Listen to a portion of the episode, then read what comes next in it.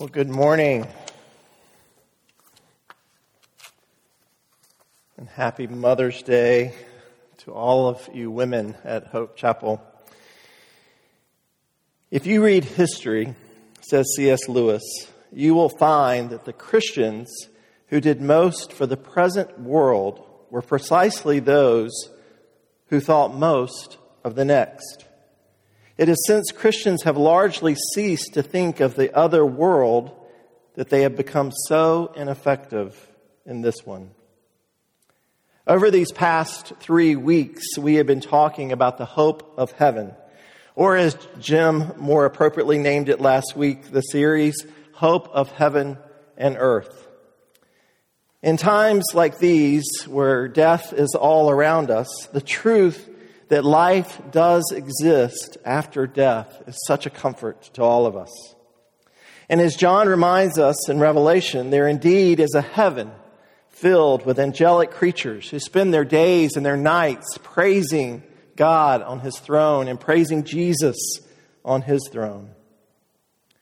And then when we take our last breath on this earth, Scripture teaches us that those who profess faith in Christ, we will be with Jesus immediately. We'll enjoy his presence, his laughter, and his warm embrace. And we also learned over these past three weeks that heaven, in and of itself, is not our final resting place. Revelation says that Jesus is going to come again. And when he does, he is going to not destroy heaven and earth, but instead he is going to restore it. Daniel talked about this great restoration when all that was and is broken in our world is healed.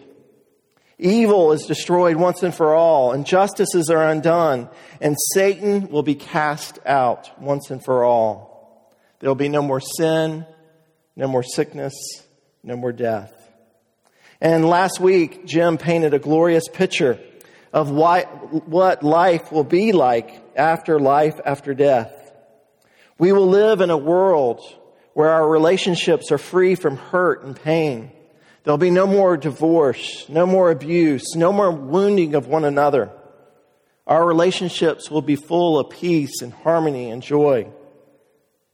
And the good news is that it's not even going to stop there, but also our work is going to be free of toil. We'll be able to do the occupation that we've always dreamed of doing. And we'll do it with ease, free from thorns and thistles that Moses writes of in Genesis. This is the life after life after death that awaits the children of God. And so this begs one final question to end our series this morning. And that is, how are we to live as we wait for Jesus' return and the consummation of his kingdom. How are we to live as we await for Jesus' return? Now, to answer this question, there are two things that I'd like for us to consider this morning. And the first is that we need to ready ourselves. And then, secondly, we need to live imaginatively. Let me pray for us. Father, we're grateful this morning for your goodness and your grace, your mercy to us, your mercies that are new every morning. And Lord, as we sit in our homes, either with our families or with our kids or by ourselves, I pray, Holy Spirit, that you would come, that you would speak to us, that you'd help us to understand what it, what it means for us to live as we await your return. And so, Holy Spirit, come. Speak to your church this morning. And we pray this in the powerful name of Jesus. Amen. And so, as we answer this question, how are we to live as we wait for Jesus? The first thing that came to mind as I was thinking about that is that we need to ready ourselves. Now, throughout the centuries, many have speculated about when Christ is going to return.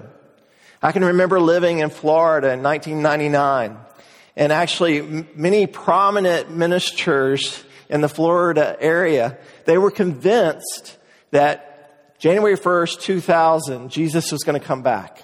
And so they actually had bunkers and they filled it with food and they took their money out of uh, savings. I don't know what they were going to do with their money. Uh, if Jesus did come back, but they did. They took it out. And then January 1st, 12 midnight hit 2000 and Jesus hadn't returned. As we look at our passage this morning in Luke 12, 35 through 40, Jesus teaches us in this parable that the time and the hour of his return is unknown. He says, in fact, that the master's return, it will come like a thief in the night. Therefore, don't focus all your attention on the exact date of his return, but instead spend your time and your energy being ready for his return. If you look at the parable, Jesus tells us to be dressed for action and to keep your lamps burning and be like men who are waiting for their master to come home from the wedding feast so that they may be open so that they may open the door to him at once when he comes and knocks in the ancient near east the men they wore long robes that as you might imagine uh, were kind of inhibited any sudden movement and certainly inhibited running and jesus is telling them as they watch for the master's return that they are to, to lift up their robes and tuck their robes into their belt sash. So that in an instant when he returns, they can go out and greet him.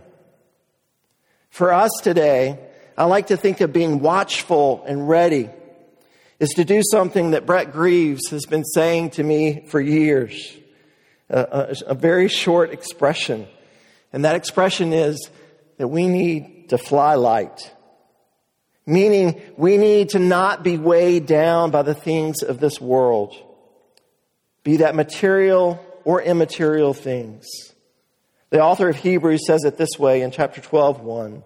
Therefore, since we are surrounded by such a great cloud of witnesses, let us also lay aside every weight and sin which clings so closely and let us run with endurance the race that is set before us.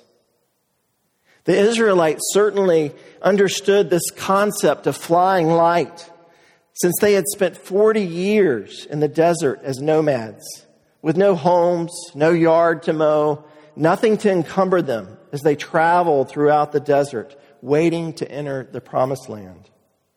Likewise, we are to be ready. We are to fly light we are to hold things of this world loosely and not to become weighted down by the worries of this world.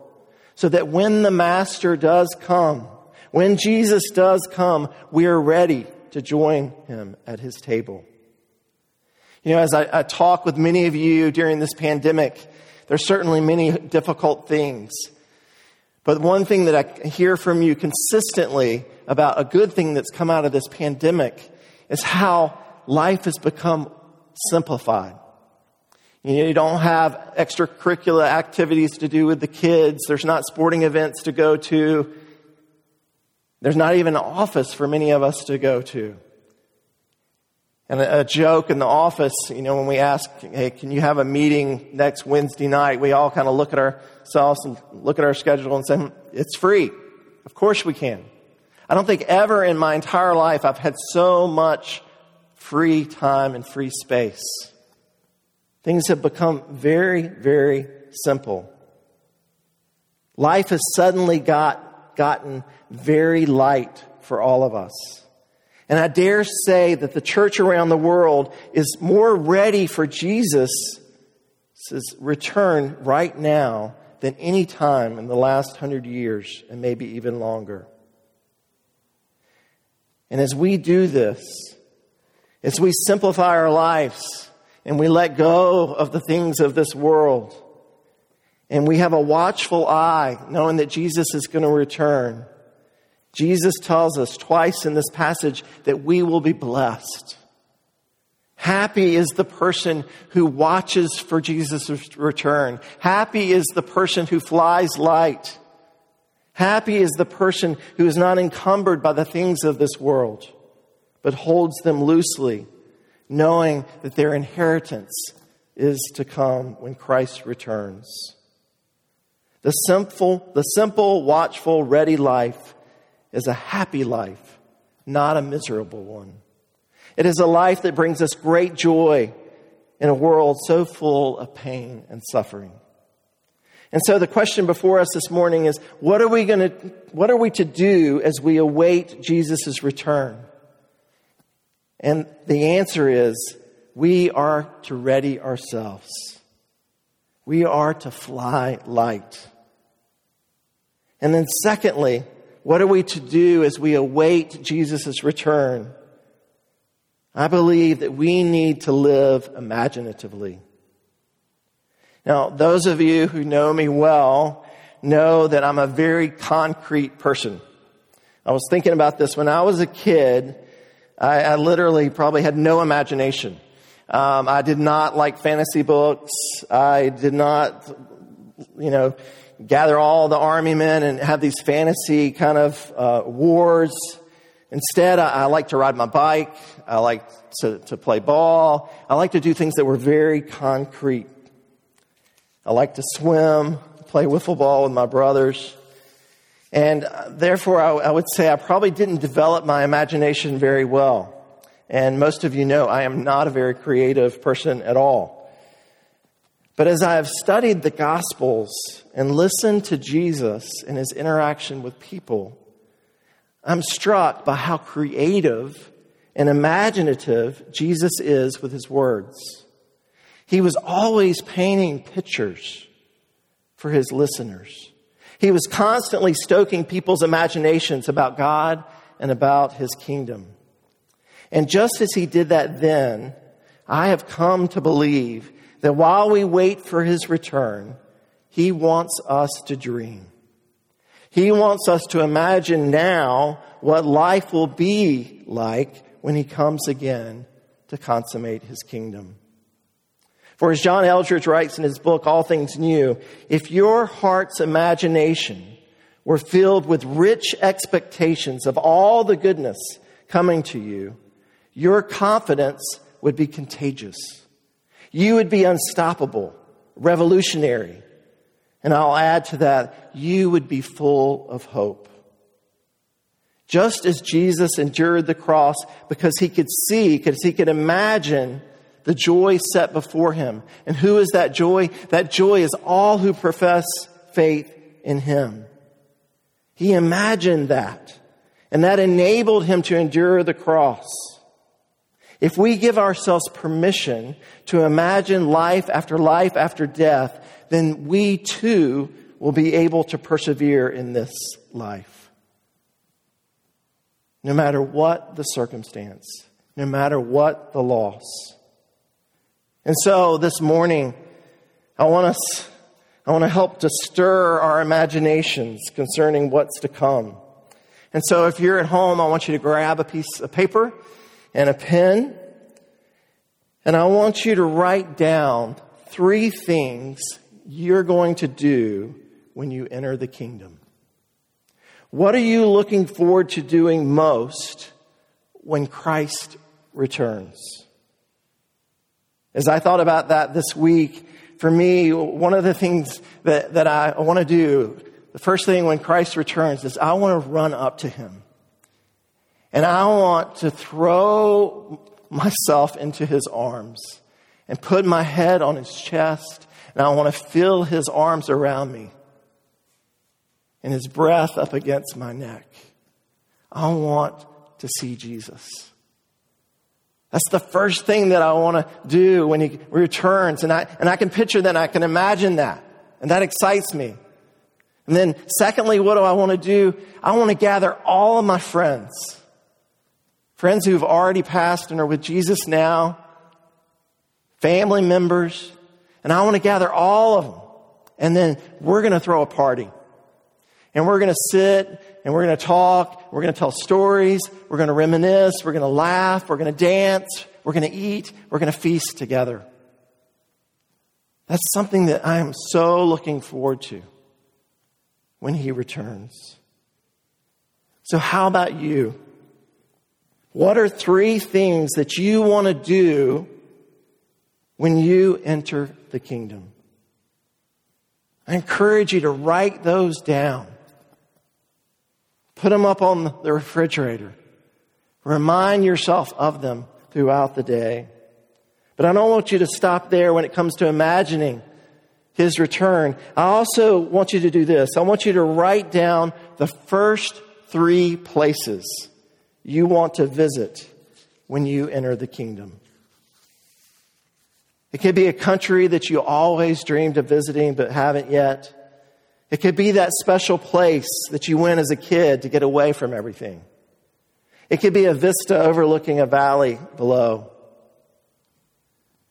One place that I want to go as soon as Jesus returns is I want to go and stand on the top of Mount Everest. I know it sounds crazy, but I want to stand there and I'm not going to need oxygen and I'm not going to have any fear of falling or death, but I'm going to stand on that peak and I'm going to be so close to the heavens above that I could feel like I could reach up and touch them. And then I'm going to be able to look out below and see the beauty of God's creation. That's one place that I'm longing to go and I look forward to going. Another place, as I've thought this week, that, that I'm looking forward to going is I want to go to New Zealand. I doubt in this lifetime I'll ever get to go. But the Lord of the Rings inspired me.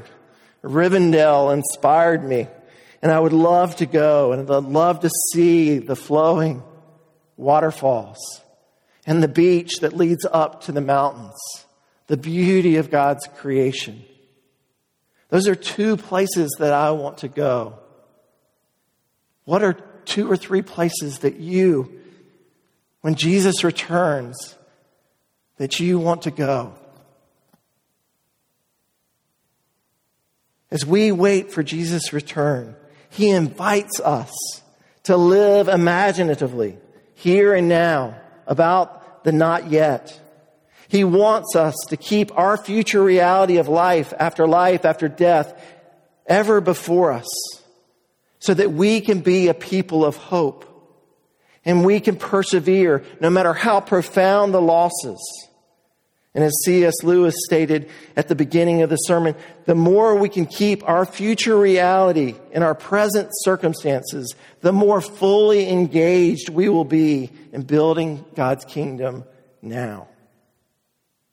And so I want to encourage us to write down our imaginative list, put them on your refrigerator, put them in your car, put them at your office.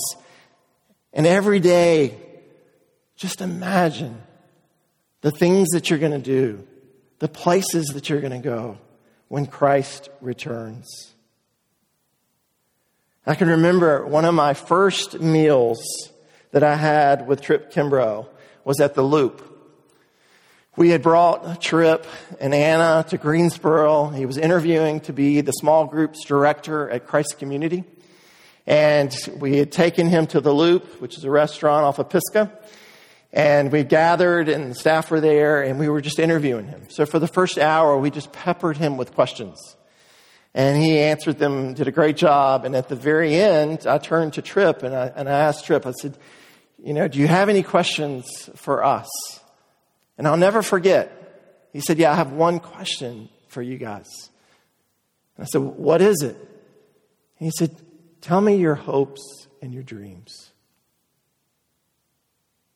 And each person went around and imagined and shared their hopes and their dreams. And as I've reflected on that, and I've reflected on Tripp's joy in the midst of, of, battling cancer and his joy in the midst of his hospice, loving people as they transition from this world to the next. How was he able to do that? I think he was able to do that because he had an incredible imagination, an incredible faith. And he had already thought of the things that he was going to do with Jesus. And he had already thought about the places that he was going to go when Christ returns. And it was that imagination that enabled him to be filled with hope and enjoy, regardless of the circumstances.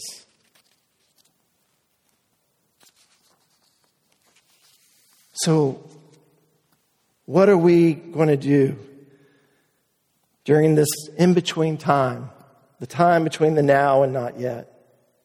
My hope is that we are going to ready ourselves for Christ's return, that we'll fly light, and that we will live imaginatively about the life that we're going to have when we enter the kingdom.